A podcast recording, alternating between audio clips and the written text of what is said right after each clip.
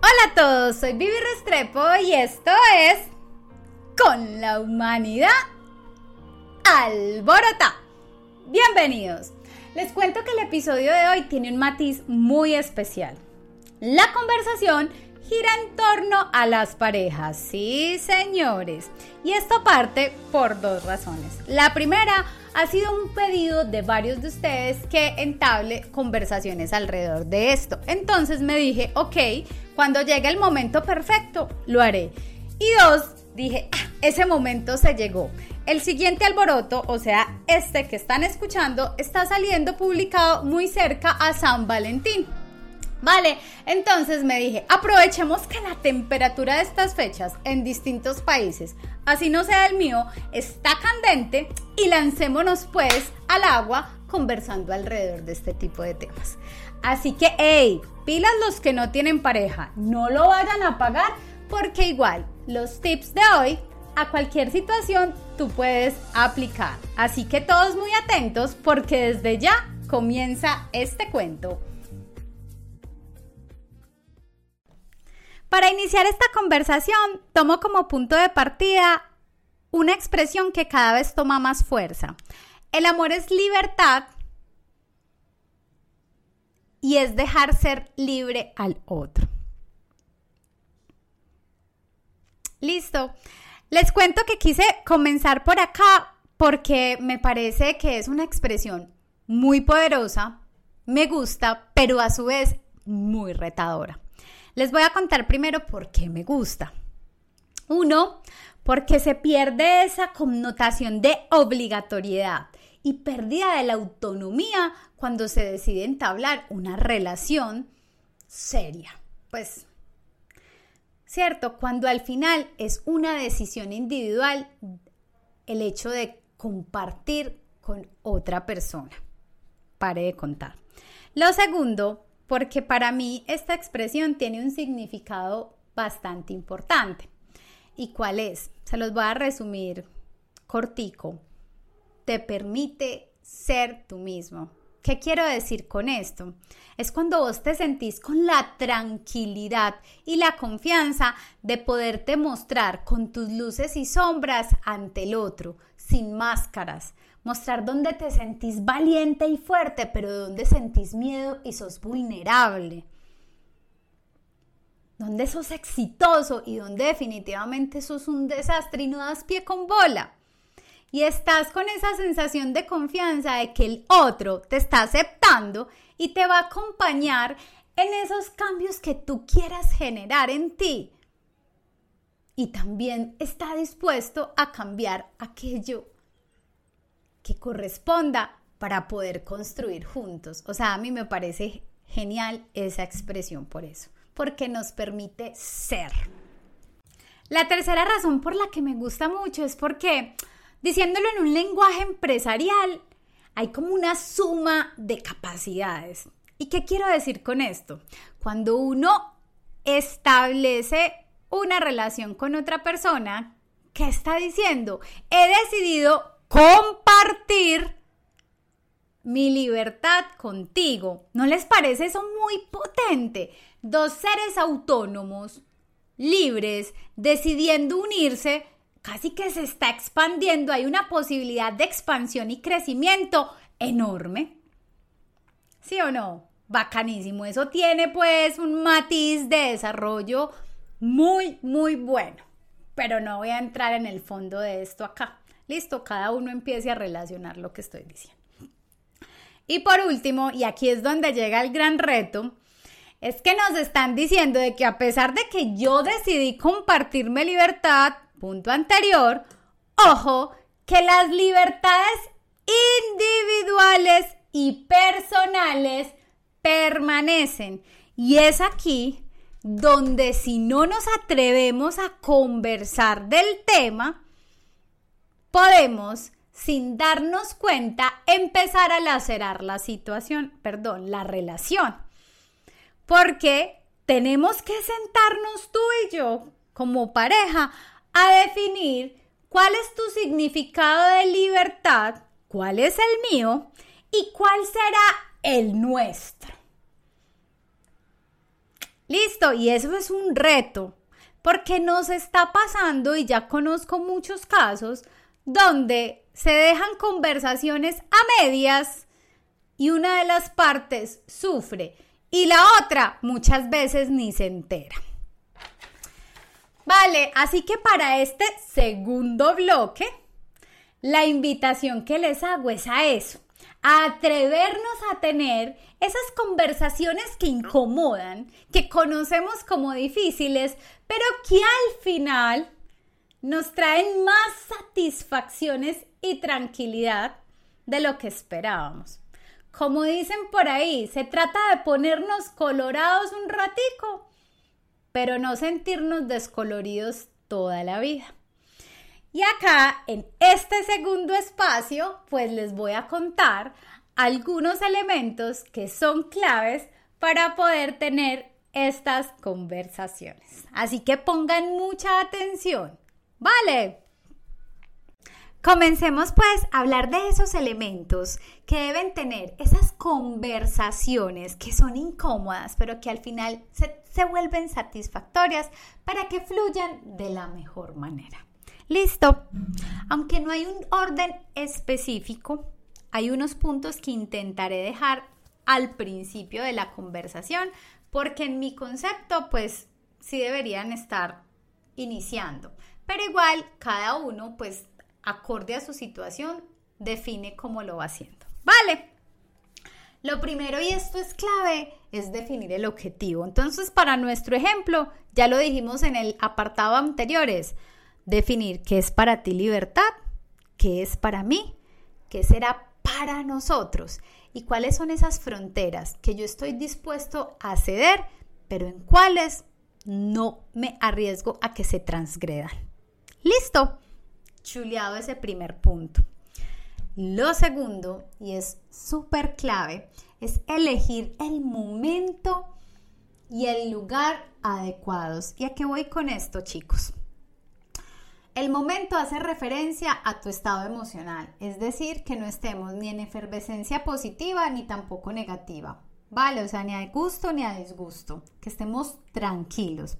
Y el lugar es muy importante que sea un lugar donde cada uno se sienta cómodo, es decir, un espacio neutral, pero a su vez, y este es un tipcito adicional, como estamos buscando es generar un espacio de pareja donde como pareja ustedes se sientan que lo disfrutan, que les gusta, que los conecta a los dos.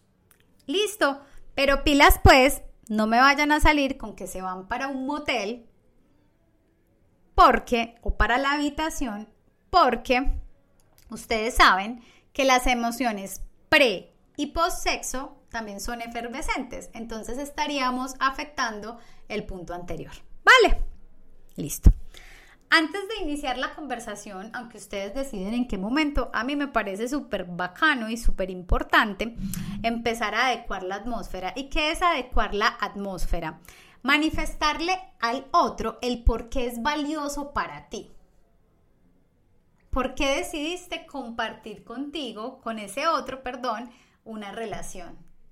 Eso es clave porque eso inmediatamente genera una sensación de bienestar en el otro, le da la importancia y a su vez una abre las puertas a la conciliación. Es un primer camino conciliatorio en caso de que se presenten diferencias, que yo creo es lo más natural en cualquier conversación.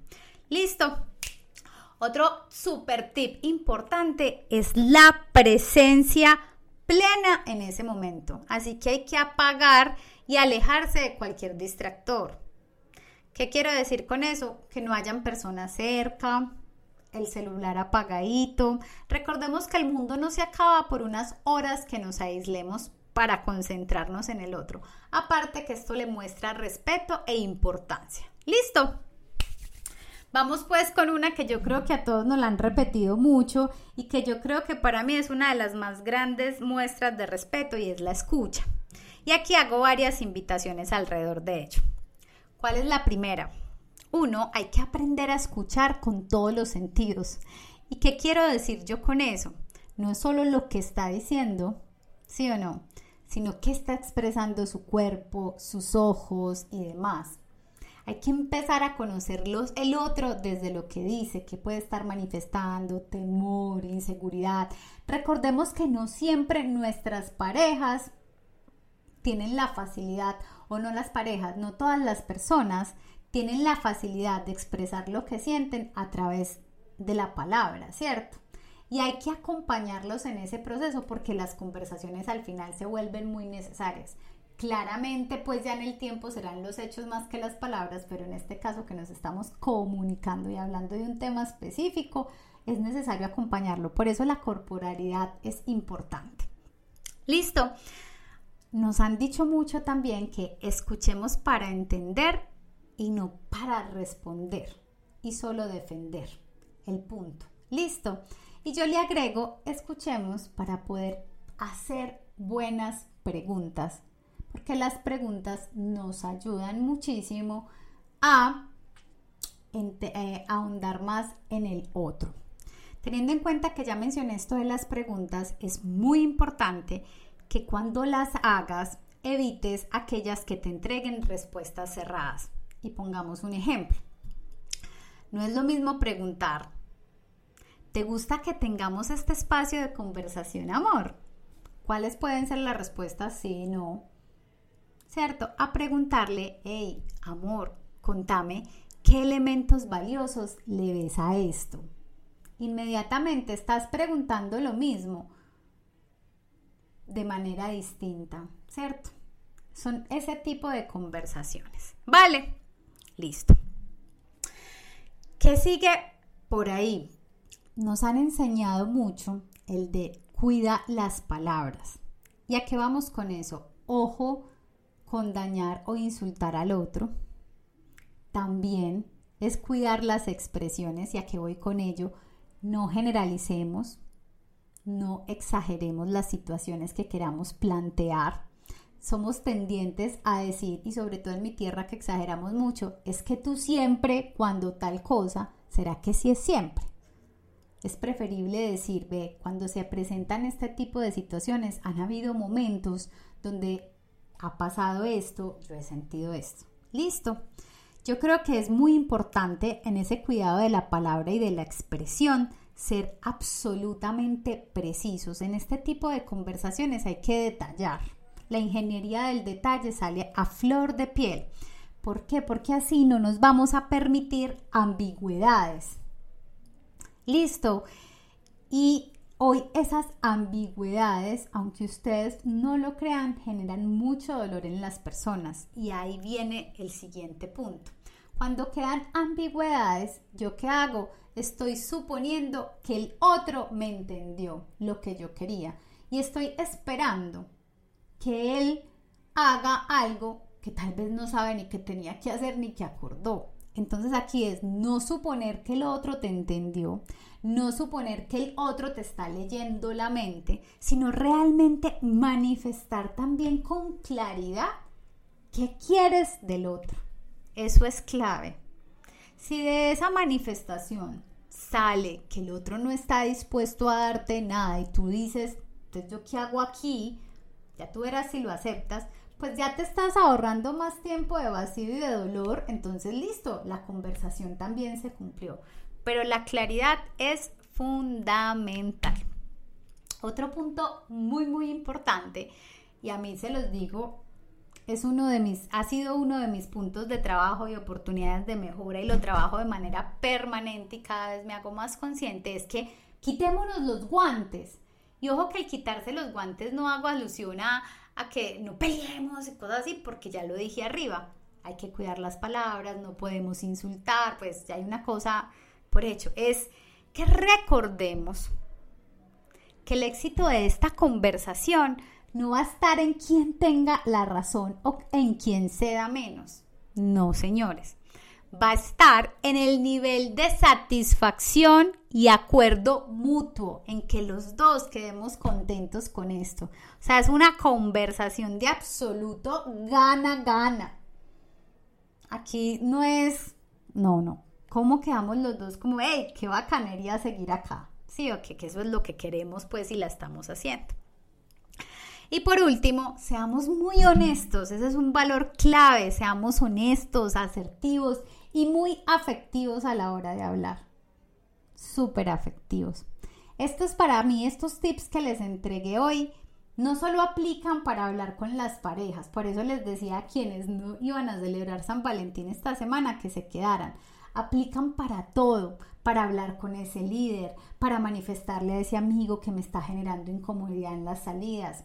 Hay que atrevernos. Yo sé que genera mucho miedo y que no es tan fácil. Voy a hablar un poquito de mí. Yo me siento en capacidad siempre y no he sido como no he tenido el temor de establecer conversaciones. Ahí me siento valiente.